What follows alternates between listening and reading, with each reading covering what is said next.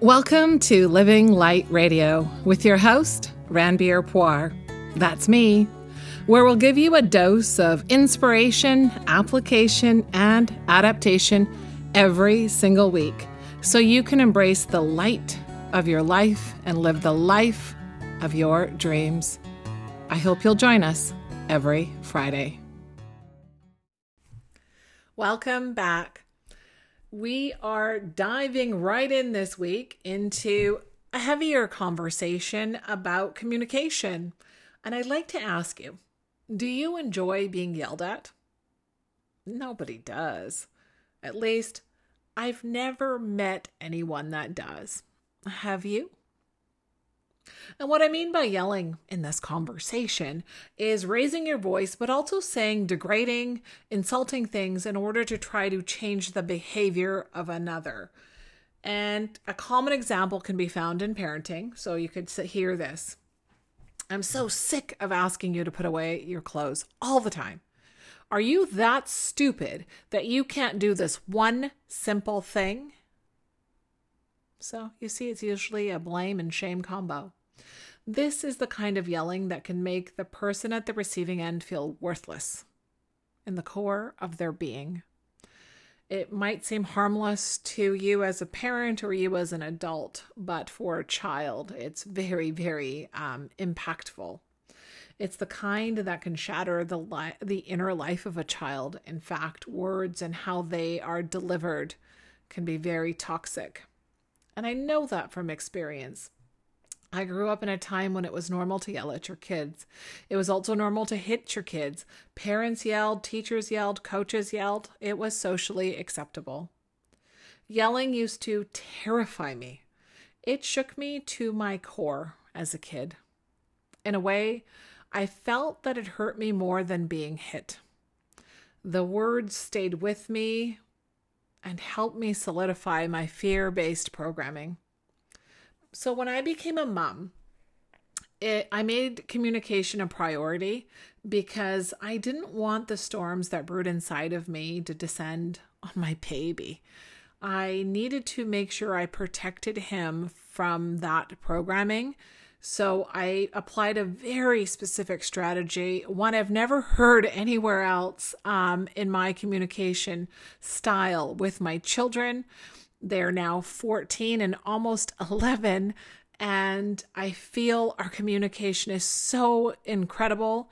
And I'm going to be sharing what I did um, to achieve that and break the cycle from my own childhood and not pay it forward to my children. I give them a better, better deal on November 19th. So just keep listening, and I'm going to share the details on how to sign up for that. It's going to be a free class at the end of this podcast. So today is not as acceptable to yell at your kids or spouse in public, but that doesn't mean that yelling has stopped. You and I both know that. Now, most of the yelling just happens to have happen in the privacy of your home or your vehicle. Quite often the people you yell at are the most or yell at the most are the people that you love the most. Really right? It's your children and your partners. It's no secret that it's common for us to use people closest to our hearts as verbal punching bags you know our loved ones seem like a safe place to dump our baggage they usually take it until one day they don't but that's a conversation for another day. It's also common for a yeller to put on a facade for people outside of their home. I saw that growing up, and you probably did too. So the yeller only shares the highlights reel of uh, his or her life with those people, you know? You're not letting them into your heart the same way you let your kids, your partner, your sibling, your parents in. So you can be as sweet as pie to the other moms at school or to your management team. But then you can come home, and when your partner asks you a really straightforward question, you snap. And you go, What the heck is going on? Or your partner is wondering what the heck's going on.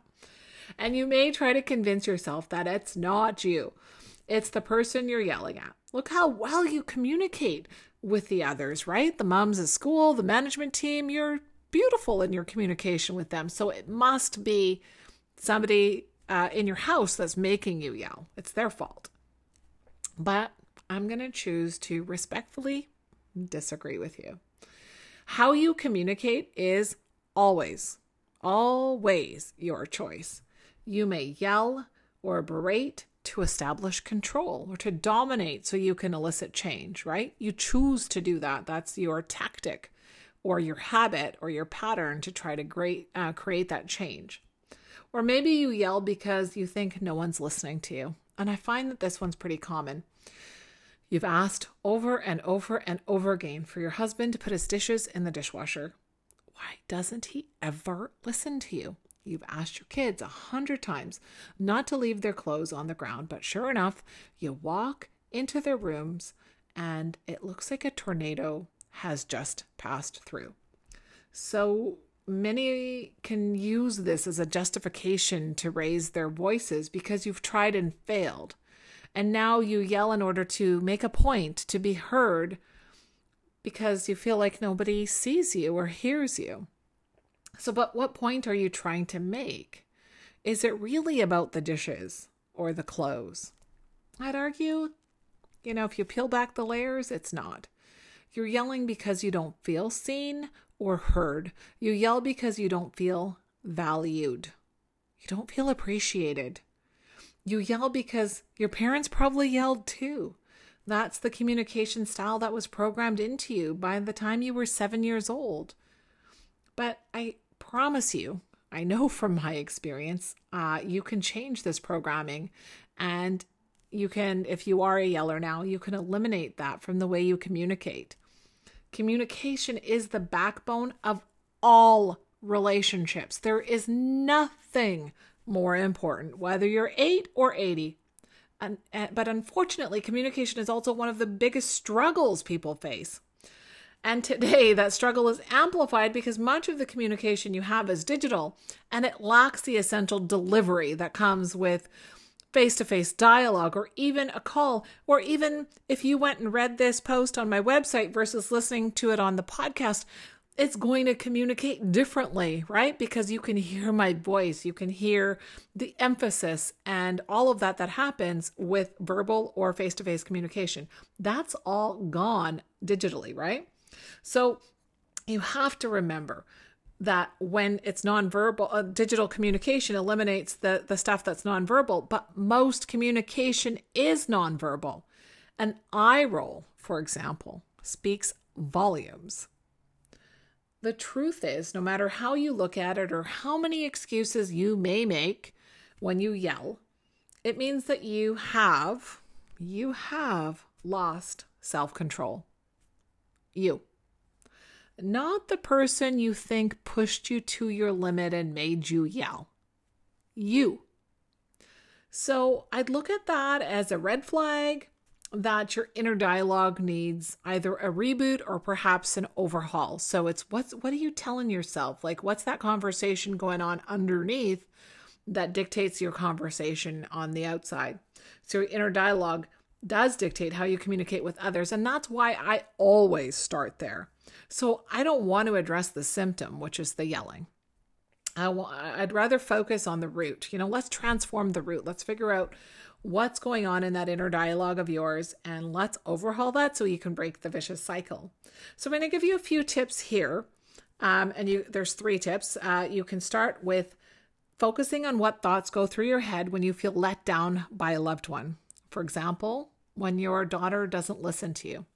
So write it down. Write down the type of thoughts that go through your mind when that happens. Number two, what are you actually harboring anger over? Keep in mind the famous quote from Mark Twain anger is an acid that can do more harm to the vessel in which it is stored than to anything on which it is poured. So your yelling and your anger is hurting you. And I wrote a post about anger not that long ago. I'll put a link to it in the show notes. You can go back and read it. But really focus on that conversation around anger inside of you. Number three, catch yourself as you feel your frustration building up. Communicate your needs from a place of productivity because I feel like it's very difficult to ask someone who has a habit of yelling to be positive because that's not really realistic. So let's focus on productivity. And the truth is that we often expect our loved ones to be able to read our minds. Well, you know, he should have known. He should have known that that was going to piss me off. You know, it always does. Why didn't he remember that, right? So we have that expectation that our loved ones should be able to read our minds. And then we expect our loved ones to know just how we feel, which is ridiculous because we all interpret the same situation in our own unique way. So I could be in the room, my husband can be in the room, and we could have two totally different experiences around the same literal event. Okay. So you have to really explain how you are feeling. Then we expect our loved ones to know what our hopes and dreams are. We expect them to know what we expect or need from them. So you just have to be really specific in what you're asking for.